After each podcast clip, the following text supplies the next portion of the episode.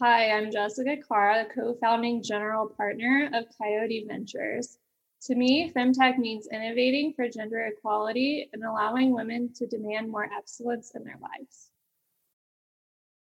Welcome to Femtech Focus with Dr. Brittany Barreto, exploring the past, present, and future of women's health and wellness.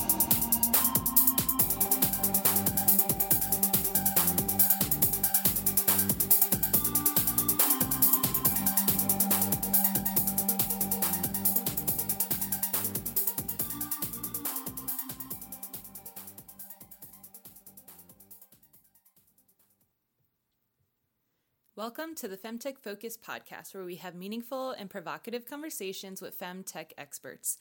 These academics, doctors, and innovators tell us about the past, present, and future of women's health and wellness. I'm your host, Dr. Brittany Barreto, and today we are dropping a special bonus episode. In this episode, I interviewed Jessica Karr, my co founding general partner of Coyote Ventures. Coyote Ventures is a $10 million seed stage venture fund investing in early stage women's health companies. Coyote is the new venture arm of Femtech Focus. After 18 months of working deep in the trenches on women's health innovation, it was finally time to put money where our mouth is. I am so excited for y'all to learn more about my business partner, Jess. She is amazing, and uh, you're going to love her too. Enjoy the episode.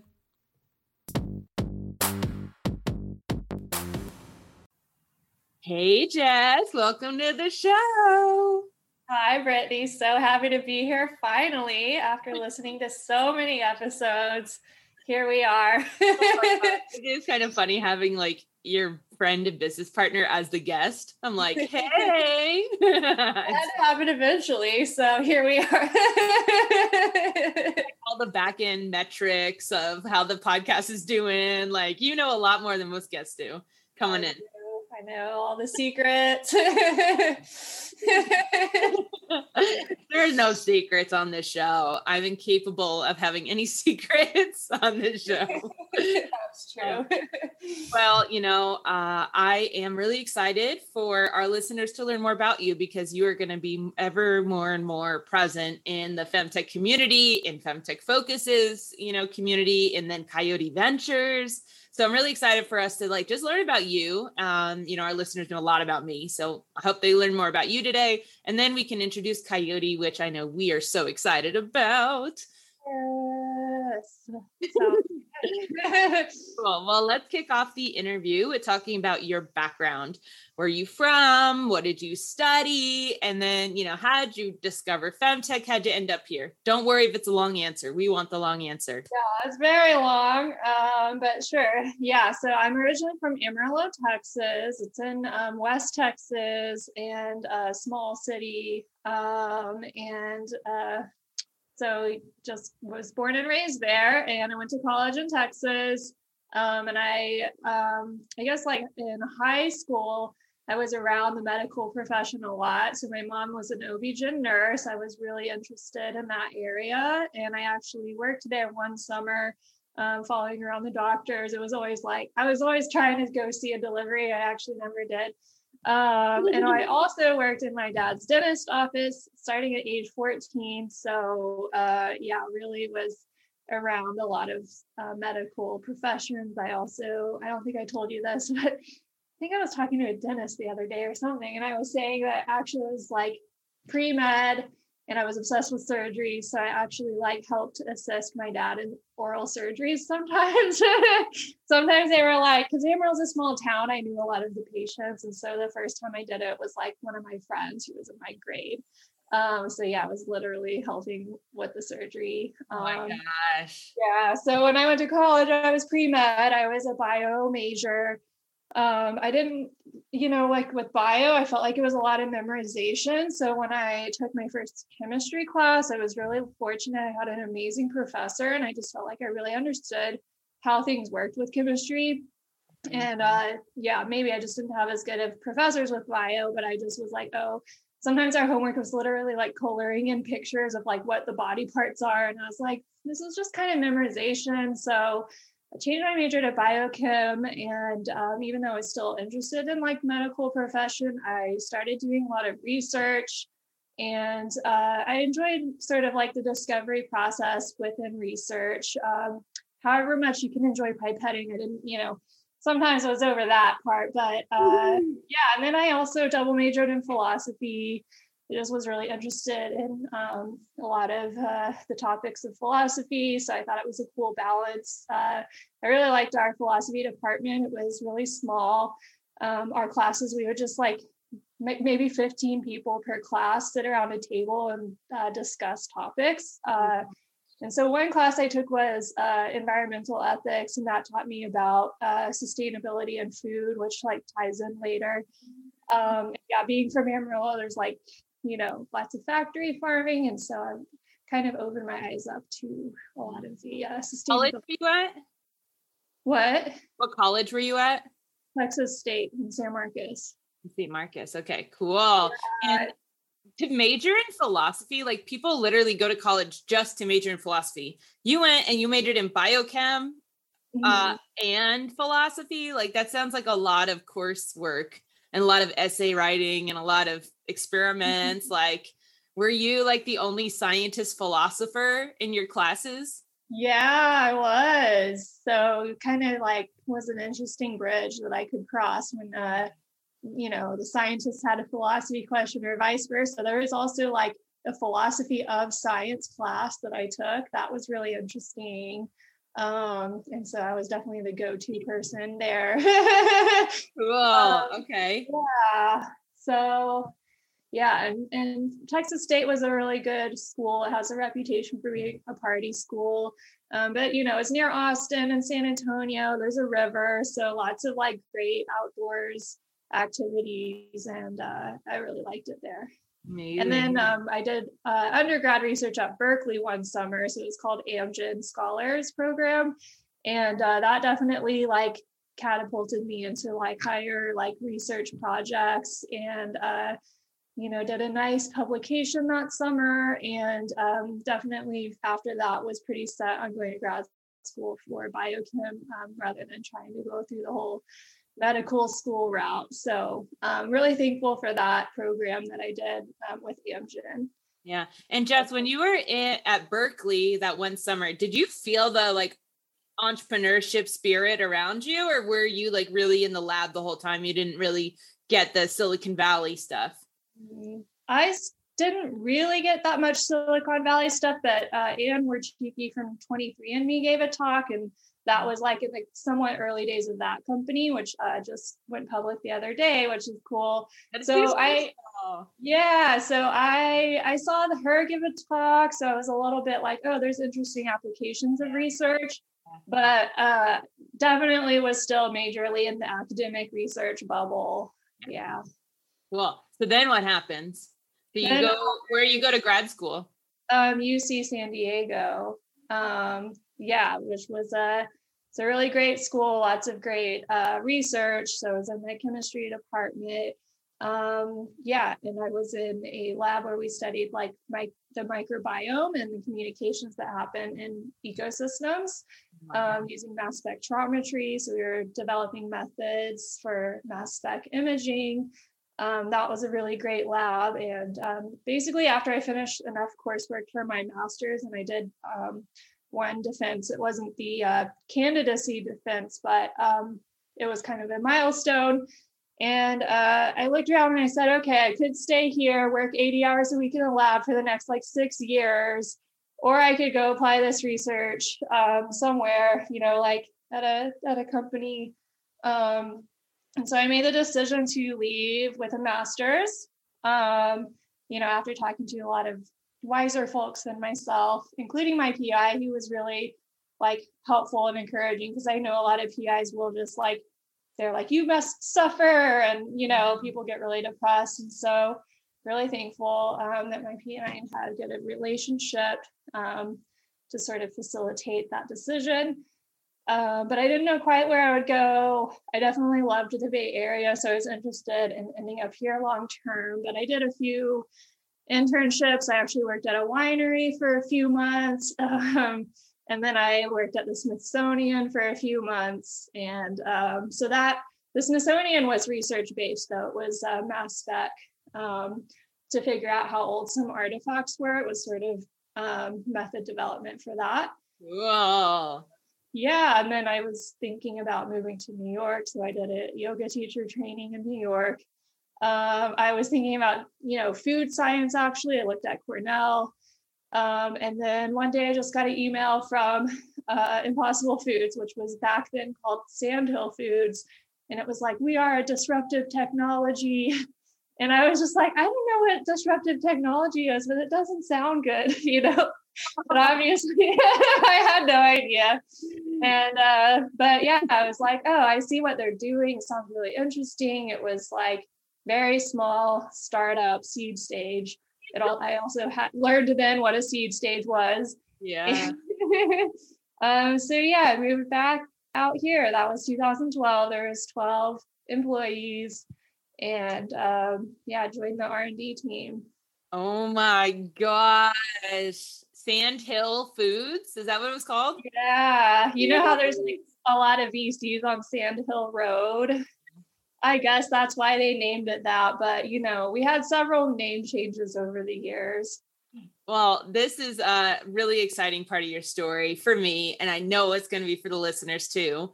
What was it like being an early employee at a company that was, you know, now people are going to be like, oh my God, I just had their sausages or I just had their ground beef or whatever, right? So tell mm-hmm. us what was it like working in a laboratory early stage? And I would love for you to, you know, tell us specifically your role because I think it's so fun to think about uh, working at a startup and wearing a lot of hats.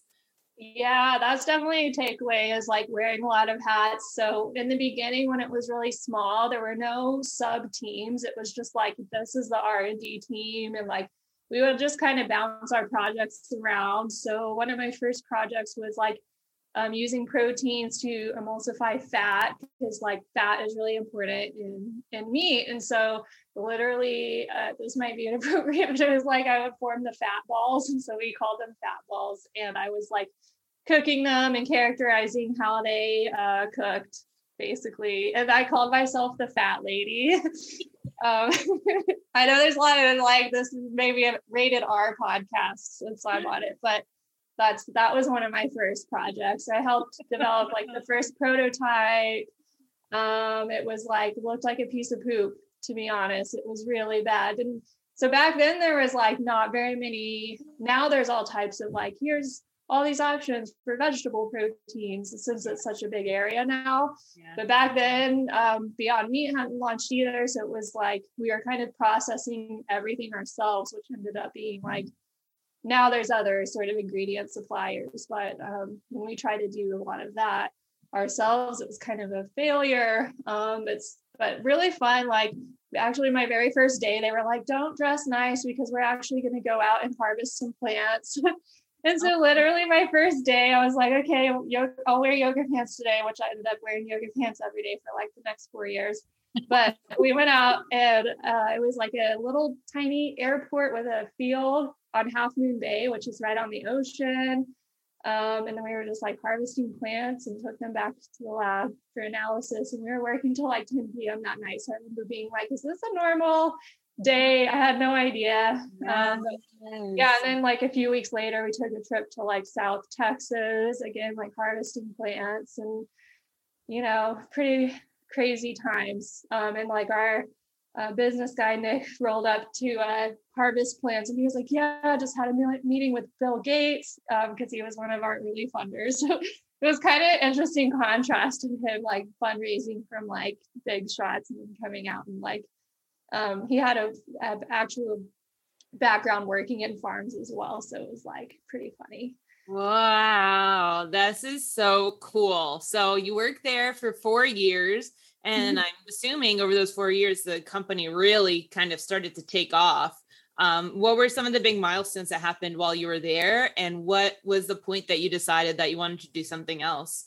Yeah a lot of um, over the years obviously the team grew um, I became a founding member of the flavor team. So we helped um, develop the flavors. We were actually using mass spec um, for analytics, and I was cross functional with prototyping um, and sensory. So kind of it was very collaborative. Um, we um, worked with some really great chefs as well. and yeah, I mean, the biggest milestone I would say was the launch. Um, really fun and exciting, like seeing all the efforts. Um, it was about five years from um, inception to the public launch. So yeah, and then after the launch, like a lot of sort of final iterations as um, the scale up was being built out. Um, and then, yeah, at that point, I'd been there for four years. Um, it became like very much scale up focus. Mm-hmm. And so, yeah, I was just like, well, I, I seem to see a lot of other things happening. Um, but I felt like, yeah, that was kind of being in a bubble because you're very focused on solving all the, the problems um, that come up every day. Um, so I decided to go to business school. So I sort of take a step back, figure out like what else um, that I want to work on. So yeah, I stayed in San Francisco. There's a school called Presidio Graduate School. It's really small. It's just um, they only have MBA and MPA for public administration, mm-hmm. uh, but it's like impact and sustainability focus. So like the very first thing we learned about is like systems thinking um, and impact. So yeah, it was a it was a really good school um, with people kind of like all types of different sort of impacts that they want to make. Mm-hmm. Um, I just want to ask you, like, what happened next? like, uh, and then what? And then what? Story's so exciting. I know I have such a long story, but uh, yeah, it all builds up to yep. Coyote, basically. Mm-hmm. So um, I, I started consulting. I really liked the early stage of startups, and there were so many startups happening in food tech. Um, so it wasn't hard for me to find clients. Um, it was kind of hard to work with so many like idea or seed stage because they, they don't have good funding. So mm. as a consultant, that's something that I always sort of like advise people to think about. It's like, how are you going to get paid or like what, how low can you go to help them? Because, you know, affordable pricing can have a positive impact on some of these startups. So um, yeah, getting equity is also an option, but um, I did that for a while. I was definitely considered my thesis like science-based products with um, positive impact. And uh, so I was looking for sort of like beyond food tech, but I hadn't seen women's health as like a business opportunity quite yet. Mm-hmm. Um, but I was also interested in venture capital. A lot of the companies I worked with were raising, and I just was like, well, a lot of these VCs seem like they come from banking or come from like, you know, something like non operating roles. And I was like, I have so many more insights than, than you know, or additional insights um, that are like a different perspective. So um, I started working in venture.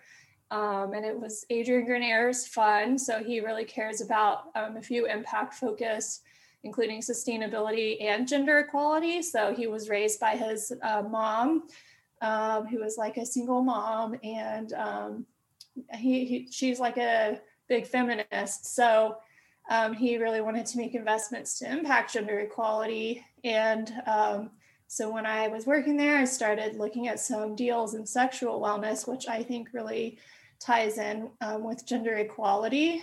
Um, and became obsessed with that area as well as women's health. I saw, I think some of the first ones I saw were more fertility related, but opened up my eyes into this area.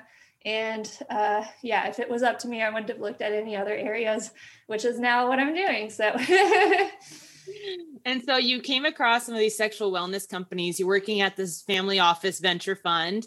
Um, you know what what was the thing about these sexual wellness companies that you were like this is what i need to do like I, you know what did you feel the same way about like the food science or this was like a totally different passion that was sparked it was a totally new passion that was sparked i feel like i liked you know i, I think after a while i was not inspired by the food science because um, it was a lot of mm-hmm. people are just like we are the impossible of xyz and i was just like please never say that to me ever again. Like it makes me cringe. Um, just like that is not a good pitch to get me interested at all. Um, so I don't know. Yeah, it's like a lot of people come into women's health and personal experiences, and so I did have a personal experience related to sexual wellness where I was very uh, marginalized by someone that I was dating, and uh, he was a very intelligent um, individual and but super ignorant of like women's needs. And I was just like, how is this such a big problem? And um, so I actually like from that personal experience started researching a lot. And that definitely coincided with the, the venture fund. It happened like around the same time. And the uh, co-GP that I was working with then, um, well, she was working with, she and Adrian Grenier were the GPs. Um, she did a lot of deals in sexual wellness. And so like some of her insights were helpful for me to learn about the space. Mm-hmm. When did you find Femtech? When I was doing that research, it was like sort of like sexual wellness led into the Femtech, but then I realized I had seen some around, but I didn't know it was like its own area. So yeah, I saw a lot of companies out at IndieBio. Um, I'm pretty close with that group. And so I had kind of remembered back, like, oh yeah, there's that fertility one, like mm-hmm. all that mm-hmm. time ago. And like, yeah, it stuck out in my mind that I was like, this is an interesting area, but I didn't know it was like, I don't know. I thought it was lumped in with like biotech. Yeah, totally. Yeah. Totally. And it was forever, right? Like the word mm-hmm. femtech was uh, coined in 2016 and it's I mean I mean, there's a lot of debate right now whether the femtech word is the right word. Should we even have a word? Why can't we just call it health tech? And it's, you know, it's all based on this idea that women, females have historically and systemically been excluded. And so we needed a word to start a movement, to start to say, listen, things were made for men, and then they were either not made smaller for women you know women just had to deal with bigger sizes or the wrong size um, or they were made small and pink uh, and women are not just little men as i like to say on the show. Um, and so you know i'm not surprised you became obsessed with femtech. It's the best. So did i um, you know and i was thinking how can i you know make investments in this space, you know, and I had an idea for Femtech Angels, like we were going to get angel investors together, make investments, think about starting a fund. Um, I even had a little pitch deck like put together. Yeah, I saw it eventually. Uh-huh. missing a team slide because I knew that like I couldn't do it by myself and I didn't have all the skill sets. Um, you know, I didn't have as much investment experience as I thought I should have to run a fund and um, it was so awesome growing my relationship with you over the last year. Uh, mm-hmm. until one day you we scheduled a phone call and you were like, "Hey, I'm going to send you a deck for my venture fund idea, and uh, it's called Coyote Ventures. It was called called Coyote at that time, right? Yeah, I came up with that name just sort of, um, yeah, but it, it was kind of interesting. It was like after Women Who Run with the Wolves, which we I told you about, and then um, I was like, I'm open to changing it. We can brainstorm, but then we never came up with any other idea. And everybody's just like, that's such a good name. And like, oh, even our lawyers, like, work with you because I love coyotes. um, so oh. yeah, then really stuck. It was such a cool experience exchanging pitch decks with you and being like, oh my God, you're we're each other's business partner. We've been looking for each other. Like I know. So they were basically the same pitch deck. Like you know, yeah. we came up with a different number that was a little more in the middle. I think I came up with lower fund size and yours was bigger. So we're like, 10 million seems like the right number. Yep, that's right. That's right. And so actually, you know, you and I we've talked about why coyote um but, you know, our listeners I bet are curious why why are we calling our fund Coyote Ventures? And um and then after you tell us that story, can you give us a thesis? Yes. Um so the name came about from Women Who Run with the Wolves. It's a classic book that's sort of like the myths of wild woman archetype and wild woman doesn't mean like crazy running around naked and like making everybody uncomfortable. It's it's sort of like a woman who's intuitive and healthy and sort of like um, you know, humans came from nature and it's sort of like, you know, thinking a little bit more about being natural um, in that way. So um, I, it's hard to sort of explain what it all means. So everybody should just go read that book. Uh, and yes, no problem if it takes you like a, over a year to read it because it's pretty dense. Um, so that was like the first sort of coyote, and then I knew that coyote was like a Native Americans, um, I guess, symbolic animal, and it uh, they're like adapted and like in Native American mythology, I guess they're like the trickster, but not just like tricking you in in the bad way. It's sometimes like they see a coyote and it's like a sign that you should pay attention and you might like learn something new. And then yeah, when we ask people, both you and I were like, what does coyote mean to you? People are sometimes like, yeah, they're really amazing animals. They're adaptive. They can live like in any environment. Um, they also live with humans. So even though humans like try to sort of get rid of them, um, they know how to stick around. They have different sort of personalities. Some of them are empaths, some of them are uh, introverted. So yeah, there's a lot of like really cool things about coyotes as um, animals. I love there's a lot of coyotes around the Bay Area. I don't know about Raleigh, but um, they're, pretty local out here. Oh my gosh. Um, and then you and I have little dogs that almost look like little baby coyotes. yeah, so my dog howls like a little coyote. So, gosh, so, I love it. I love it. Um, so what is, you know, and I could pitch this too, but this is you are featured here. So why don't you give us the pitch? Uh, what is Coyote Ventures investing in and tell us more about the fund? We're investing in early stage companies innovating in women's health and wellness. Um, so our fund is $10 million um, and we'll focus primarily on seed stage companies. Um, so the, the main idea is to invest at that seed stage. And Brittany and I have um, sort of like unique experience um, having fundraised as well as launching products. And so we see ourselves as that partner to help sort of like get from seed to series A. Um, that said, we're definitely looking at a few companies outside of that seed stage um, just because they're such amazing companies and we want to support them as well. Um, and yeah, so I think bringing in both of our expertise um, in different sectors. And so, uh, like biotech, um, consumer products, apps, diagnostics, and digital health, um, lots of different industries that FemTech can span. Um, and I personally don't know very much about therapeutics and medical devices that are highly regulated. So we said, I don't know if we would, if that would really fit our thesis. So we we opted out of that area. Um, but there's other co-investors who are um, looking at those spaces. Yes. Um, what are some areas and like companies that you're really excited about? You can either give us like specific names of companies, but also like, is there, you know, you're like, here's a problem, I'm looking for a solution. If you have it, email it to me, kind of thing.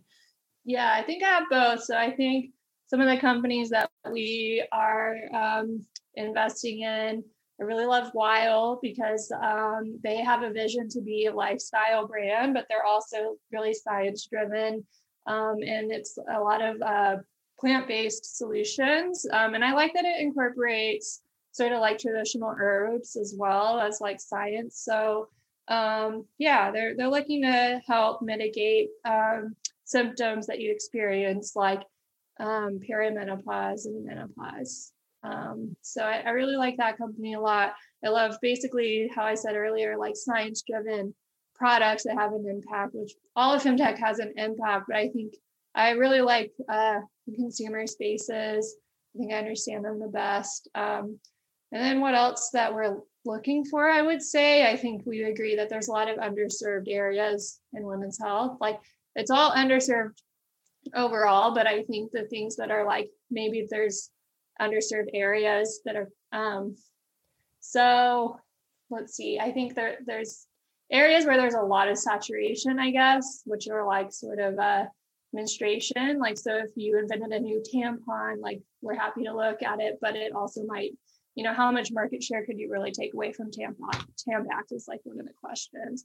Whereas um, something like abortion there's only like four startups or so that we know of, um, whereas like one in four women experience an abortion. So um, I think that some of those like big areas for opportunity are where we're looking a little bit more. Totally.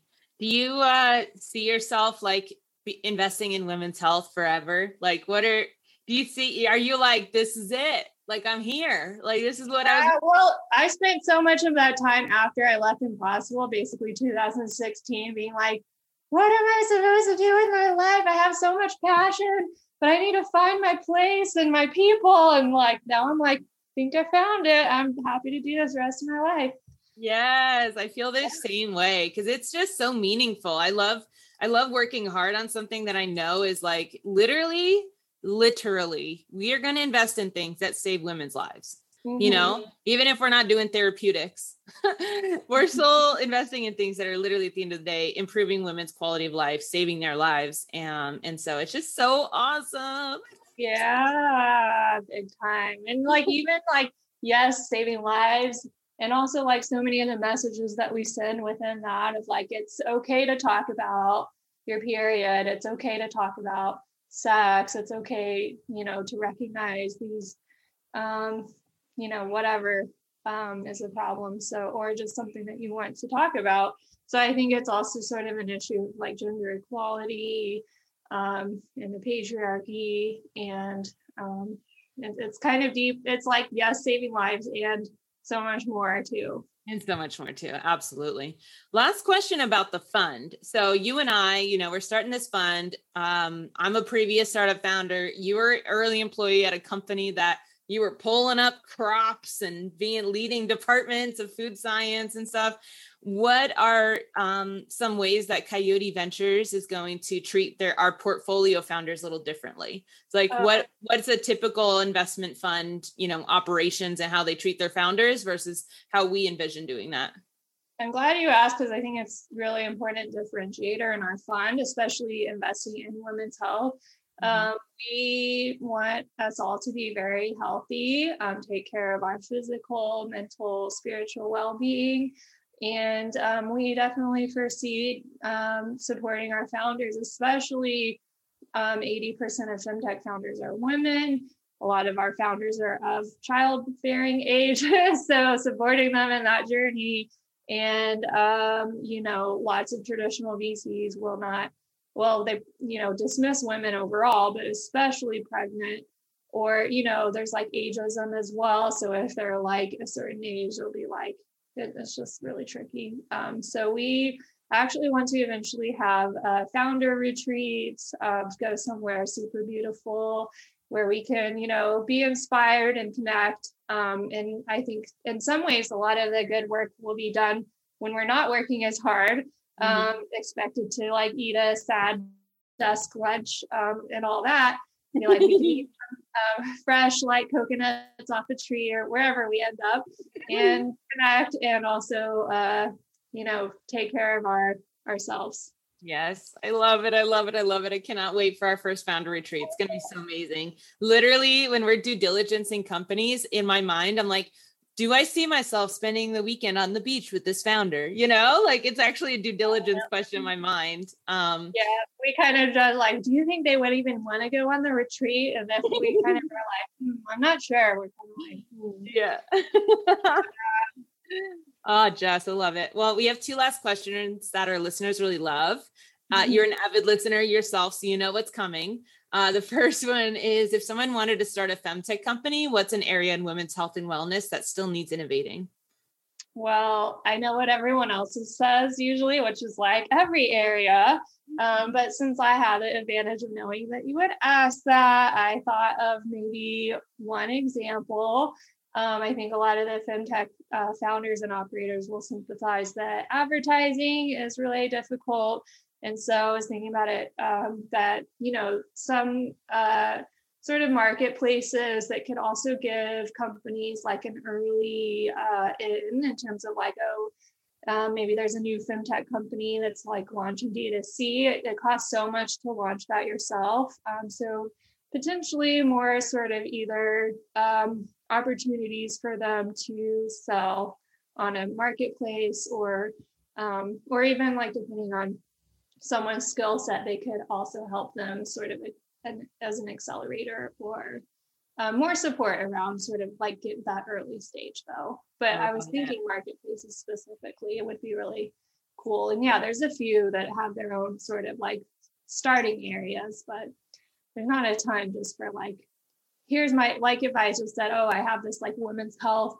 thing, like I just like Google it or you know, now I have this whole community to ask, but mm-hmm. I think the average person wouldn't know exactly where to start if they were looking to solve any general women's health issue. Yeah, totally. I love that. That's definitely a first. Ad tech uh, as, as, a suggestion for what should be innovated in women's health because mm-hmm. we can make all the damn amazing products but if the customers can't find out about it because Facebook blocks all of our ads, like it's no good, right? So I love. Yeah, and I know there's a lot of stuff right around Facebook, and yeah, they need to you know get on board. But yeah, I think we need to innovate for our own problems, and Facebook was not built for us either. Um, so yeah, yeah, yeah. build our own solutions at the same mm-hmm. time. Love it. And our last question is: What do you think the femtech industry as a whole needs the most right now in order to be successful? More coyotes. but yeah, I think like you know within our own fund, we're um, you know it, the be- the better investors that we have in our fund as well. Mm-hmm. Um, you know, I think yeah, you talked. I was thinking about your uh, podcast with Carly saying that limited partners are actually sort of the most conservative group, mm-hmm. especially mm-hmm. like um, right now we have great ones because they're individuals. Um, but then as we continue to grow, we'll talk to institutions and I, you know, they tend to be very conservative and not being open to new funds. And then, um, you know, if they see that we invest in a sexual wellness deal, they might be like, oh my God, sex, you know? Yep. Yep. So, or God forbid an abortion one. Mm-hmm, yeah. Yeah. Yep. So I think we need uh, more specific kinds of capital. Yes. Yeah. Where else can capital come from that isn't necessarily going to be um, censoring what GPs you and I can invest in based on their own personal beliefs? Yeah. Interesting. Mm-hmm. Well, Jess, do you have any last words for our listeners? I don't think so. It's great. oh, finally, I'm excited. So excited. If someone is fundraising their femtech company, uh, how can they share it with Coyote Ventures? Deals at coyote.ventures. Um, you can subscribe to our newsletter, coyote.ventures, and of course, join Femtech Focus. Uh, the deals that we look at most closely are the ones that we've gotten to know through our uh, virtual community, podcast, yeah. and uh, events. Yeah, that's the truth. That is the truth. Yeah, the people that are the most active are the ones that were like, yeah, it's obvious we want to invest in you. You're so present. You're so here. We're building this relationship. So I love it. Especially before, like if they're sort of like at the idea stage, they get to mm-hmm. know us, and then yeah, and then they're like, okay, we're launching my seed. If we already know them, we'll be like, we're first money in. Yep, totally. But we gotta know you first. Yep, yep, that's right. But we're not yeah. hard to reach. Just join the community. Yeah, we're, we're, not hard to reach. Lots of VCs are so hard to reach. We're not. Yeah. No, you're right. That's why, uh, yeah, VC has traditionally been very selective because they're just like, we need the warm intro, but you know, we need to know someone to get the warm intro. That's right. That's right. Let's break the system. Break it, break it, break it. It needs fixing. Mm-hmm. Um, Jess, thanks so much for your time today. I am so excited to share the story of you, of us, of Coyote with my listener base here. Um, I'm sure we are going to hear more from you and about you in uh, our upcoming episodes. Thank you. This is just the beginning.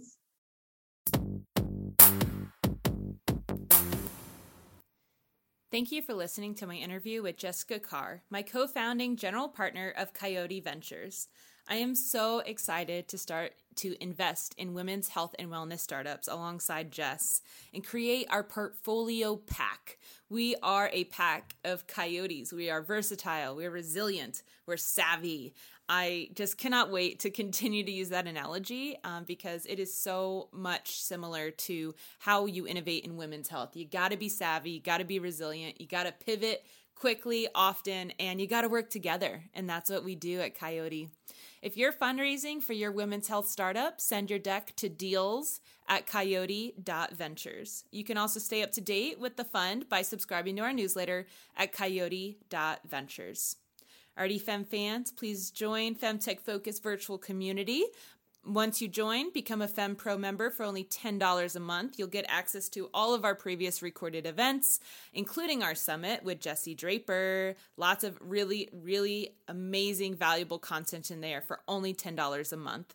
Also, while you're on our website, femtechfocus.org, get some merchandise. Also, please consider set up a recurring donation. Femtech Focus is a 501c3 nonprofit and relies on your donations to operate.